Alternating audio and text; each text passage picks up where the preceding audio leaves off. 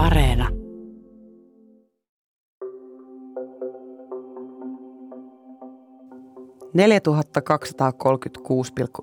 kilometriä. Se on Suomen ja Afganistanin välimatka, jos välimatka piirtäisi viivottimella. Ava vaikka Google Maps ja kato. Matkalle mahtuu ei ihan yhtä tai kahta maata, vaan useita vesistöjä, vuoria ja poliittisia tilanteita. Suomi kohisee parhailla ja oikeastaan aina siitä, miten monta pakolaista ja turvapaikanhakijaa Suomi pystyy ottamaan, ja samaan aikaan afganistanilaiset jäävät Talibanin jalkoihin.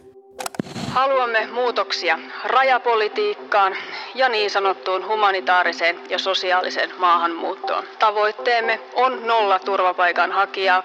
Olen myös itse esittänyt, Suomen hallitus nostaisi pakolaiskiintiötä. Ja lisäksi puhutaan myös siitä, kenen auttaminen on suomalaisten vastuulla. Mutta miten pitkälle se vastuu ulottuu, Kai Mykkänen, sitten sen jälkeen, kun nämä evakuointilennot on hoidettu? No kyllä se erityisvastuu meillä kohdistuu ennen kaikkea heihin, jotka ovat auttaneet suomalaisia sillä alueella ja, ja sitä kautta ovat liitännäisiä. Että... Afganistanista lähdetään pakoon nyt, kun Taliban otti vallan maassa. Tota ihmismäärä on vielä vaikea arvioida, mutta YK on pakolaisjärjestön mukaan pelkästään vuoden alusta yli puoli miljoonaa ihmistä on lähtenyt kodeistaan. Suomeen evakoitujen afgaanien määrä on tiistai-iltaan mennessä noin 250. Tuo määrä on hiekan jyvänen apua tarvitsevien joukossa. Tänään me kuullaan kahden erilaisen pakolaisen matkasta Afganistanin rajalta Suomeen. Koska Talibanien ää, epäillään rankaisevan kaikkia, jotka on tekemisissä länsimaalaisten kanssa, me ei kerrota kenenkään omakohtaista kokemusta. Vaan me pohjataan nämä tarinat useisiin afgaanipakolaisten tarinoihin ja YK pakolaisjärjestön toimintaan. Tolla yli 4200 kilometrin matkalla meitä avustaa Suomen punaisen ristin kiintiöpakolaisasiantuntija Tiina Salmio. Mä oon Marjukka Matti. Ja nyt takaisin Pasiaan.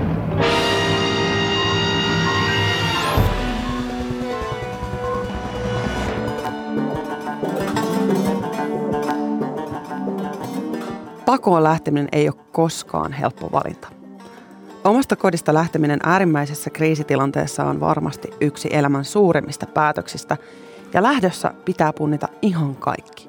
Oma ja perheen tulevaisuus, työpaikka, suhteet ja turvallisuus. Kerrotaan ensin Mariamin tarina. Mariam on 23-vuotias yliopisto-opiskelija Kabulista.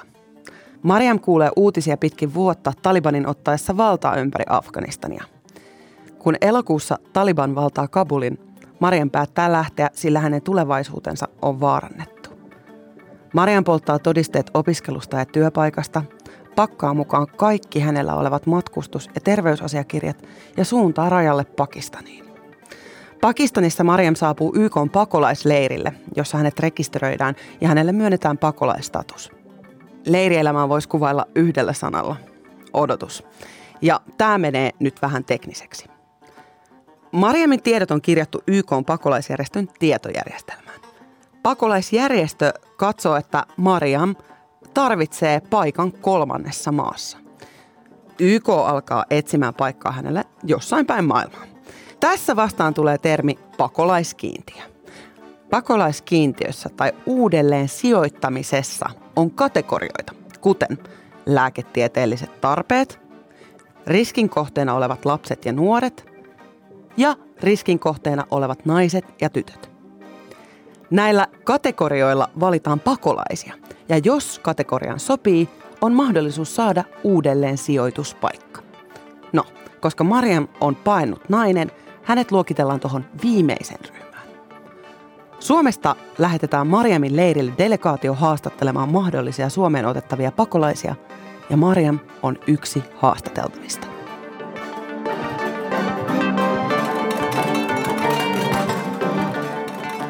Tiina Salmi, eli SPRn asiantuntija.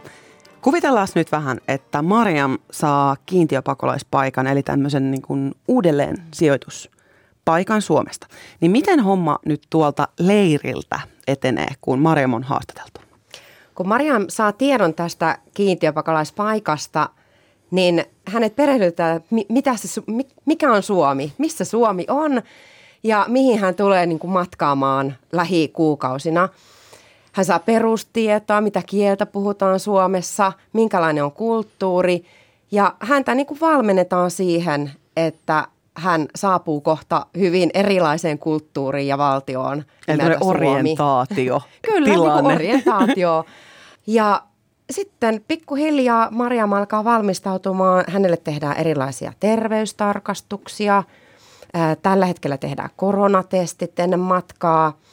Ja todennäköisesti Mariamin mukana lähtee sitten muitakin ihmisiä sieltä leiriltä. Ja kansainvälinen siirtolaisuusjärjestö aloittaa hänen matkajärjestelyt Suomeen ja monesti tietysti se matka Suomeen on tosi pitkä. Eli Mariam todennäköisesti lentää sitten jonkun Euroopan ää, kaupungin Frankfurtin kautta siellä vaihtaa konetta ja saapuu sitten Helsinki-Vantaalle. Ja joka ikinen Suomeen saapuva kiintiöpakolainen vastaan otetaan siellä kentällä punaisen ristin vapaaehtoisten toimesta. Eli siellä kentällä on meidän vapaaehtoisten rinnalla sitten rajavartiosto ja me ikään kuin tuodaan niin kuin turvaa siihen tilanteeseen, koska kiintiöpakolaiset tulee monesti sellaisista olosuhteista, että sitten aseistettu rajavartija herättää mahdollisesti pelkoa. Mutta sitten kun Mariam on siellä kentällä, niin no nyt se on tullut Suomeen. Mm. Mihin siitä? No Mariam, jos ajatellaan, että hän nyt olisi menossa sitten vaikka johonkin Lapin kuntaan, niin vapaaehtoiset auttaa siellä kentällä rekisteröinnissä, antaa vähän eväitä ja sitten auttaa jatkokuljetuksiin. Eli siitä kentältä sitten lähdetään sinne omaan, omaa uutta kotipaikkaa kohti ja sitten siellä omassa uudessa kotikunnassa on sosiaalityöntekijä vastassa tulkkien kerran. Mutta onko Mariamilla niinku valmiina koti, asunto, koulupaikat, työpaikat? Mitä, mitä hänellä on? No Maria, Mariamilla on koti valmiina. Joillakin paikkakunnilla muun muassa punaisen ristin vapaaehtoiset on auttanut siinä niin kuin sisustamisessa. Että on saatu ehkä jostakin punaisen ristin kontista vähän sinne asuntoon jo huonekaluja. Sitten seuraavalla viikolla on mahdollisimman pian ää, sitten terveystarkastuksia ja, ja tota, hän tapaa sosiaalityöntekijöitä ja pääsee toivon mukaan pian myöskin suomen kielen kurssille. Eli tuosta alkaa niin kuin suomalaisen elämän rakentaminen, mutta mennään takaisinpäin. Mariam äh, joutui aika varmasti aika pitkäänkin siellä pakolaisleirillä äh, odottelee, niin osaatko sanoa, että kauan Mariamilla kestää tavallaan tähän, että nyt me ollaan päästy jo Suomen kursseille, niin siitä kun hän on lähtenyt kotoaan, mikä tämä kesto on lähdön ja Suomeen saapumisen välillä? Siihen ei ole ehkä niin kuin yhtä vastausta, että UNHCR mukaan se voi vaihdella niin kuin muutamasta kuukaudesta vuoteen, riippuen niin kuin maakontekstista. Ja sitten toki tämmöisessä hätäkiintiössä tulevat voi hyvinkin nopeasti matkustaa Suomeen, eli muutamasta kuukaudesta vuoteen. Mm. Suomessa toi pakolaiskiintiö on tällä hetkellä 1050, eli mun korvaan ja silmään se vaikuttaa kouralliselta näillä avun tarvitsevien niin joukossa. Muun Kanada on sanonut, että, että he voisivat ottaa, lisätä määränsä, ottaisi 20 000 kiintiöpakolaista nyt tämän Afganistanin katastrofin jälkeen. Onko toi meidän Suomen luku vertailukelpoinen niin kuin esimerkiksi muihin Euroopan maihin? Otetaanko me paljon vai vähän pakolaisia Euroopan tai maailman tasolla? Niin kuin väkilukuun nähden niin kuin Suomi on vuosia jo ottanut ää, niin kuin väkilukuun nähden ihan hyvin. Vuonna 2020 sotaa, konflikteja ja vainoja paineita oli maailmassa yli 82 miljoonaa. YK pakolaisjärjestö UNHCR arvioi, että kaikkiaan 1,4 miljoonaa pakolaista on uudelleen sijoittamisen eli kiintiöpaikan tarpeessa. Viime vuonna 21 maata otti uudelleen sijoittamisen kautta vastaan yhteensä 34 000 pakolaista. Eli tuosta 1,4 miljoonasta pakolaisia vain 2,5 prossaa sain uudelleen sijoituspaikan. Pakolaisten keskuudessa tiedetään, että uudelleen sijoituspaikka on vaikea saada. Ja olosuhteet näillä pakolaisleireillä voi olla hyvin vaikeat, joten tällöin monen vaihtoehdoksi jää turvapaikan hakijaksi lähteminen. Ja nämä matkat on vaarallisia.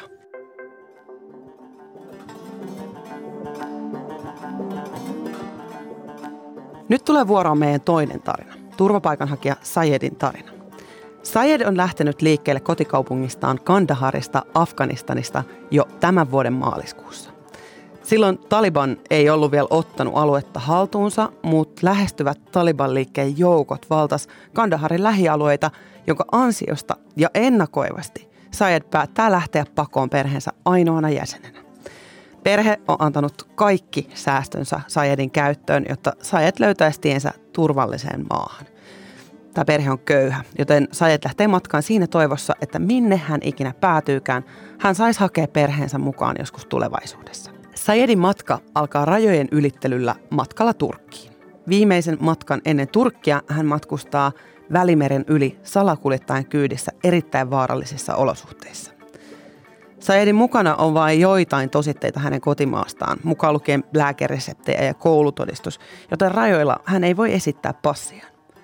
Eurooppa on pitkälti maarajainen ilman suurempia fyysisiä esteitä, kuten vaikka vuoristoja ja meriä, joten Sayed etenee välillä autolla, välillä jalan, rajoja ylittäen. Säästöt on huvenneet salakuljettajien kyyteihin ja viimein hän päätyy Tanskan ja Ruotsin kautta Suomeen, sillä hänen lapsuuden kaverinsa on saanut turvapaikan täältä. Lähdön ja saapumisen välissä kuluu useita kuukausia.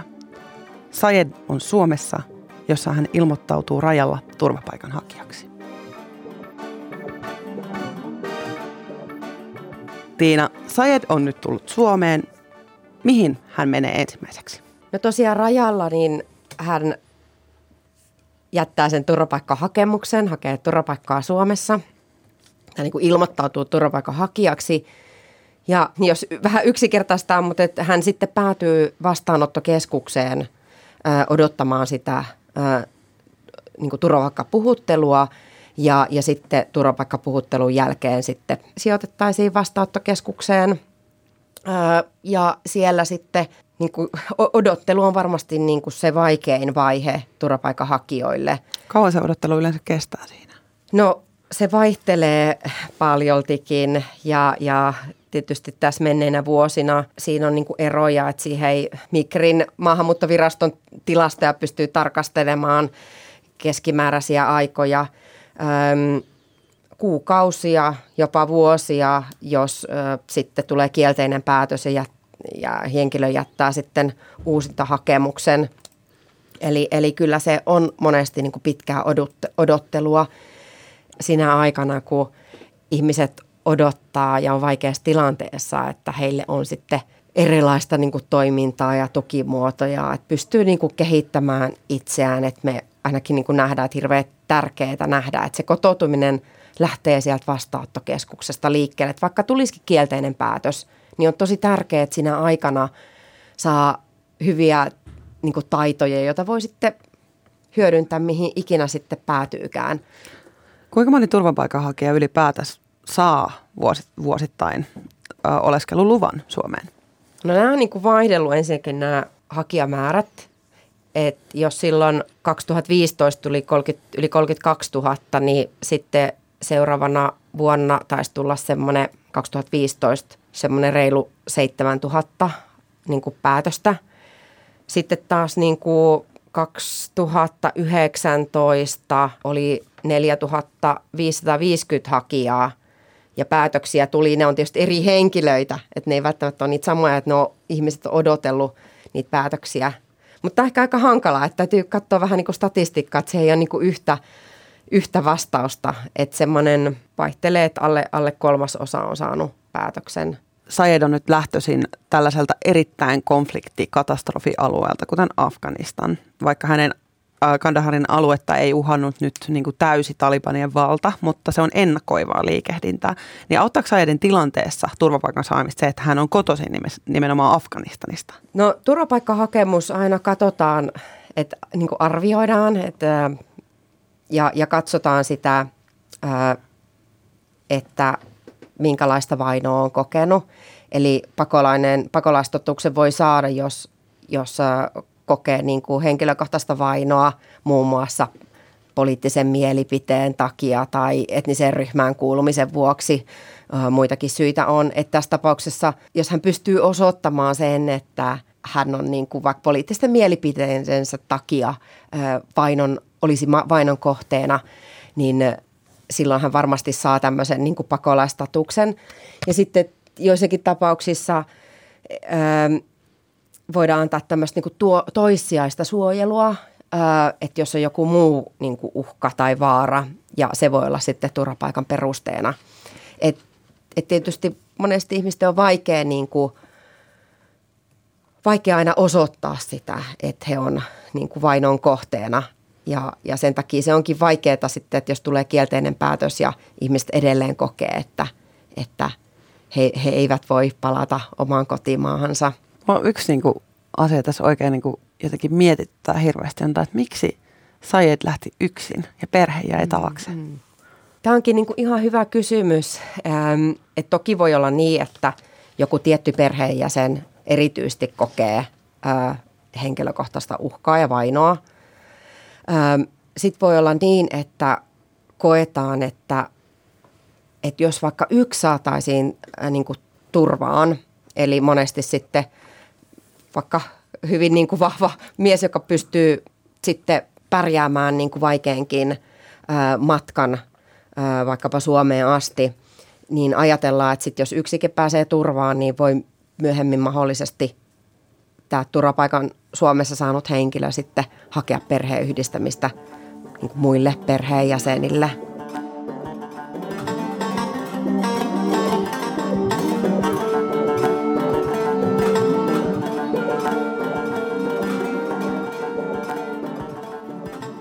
Me ollaan puhuttu nyt Marjamin kiintiöpakolaispaikasta eli uudelleen sijoittamisesta ja sitten me puhuttiin Saedin tästä turvapaikan hakemisprosessista, joka oli pitkä matka.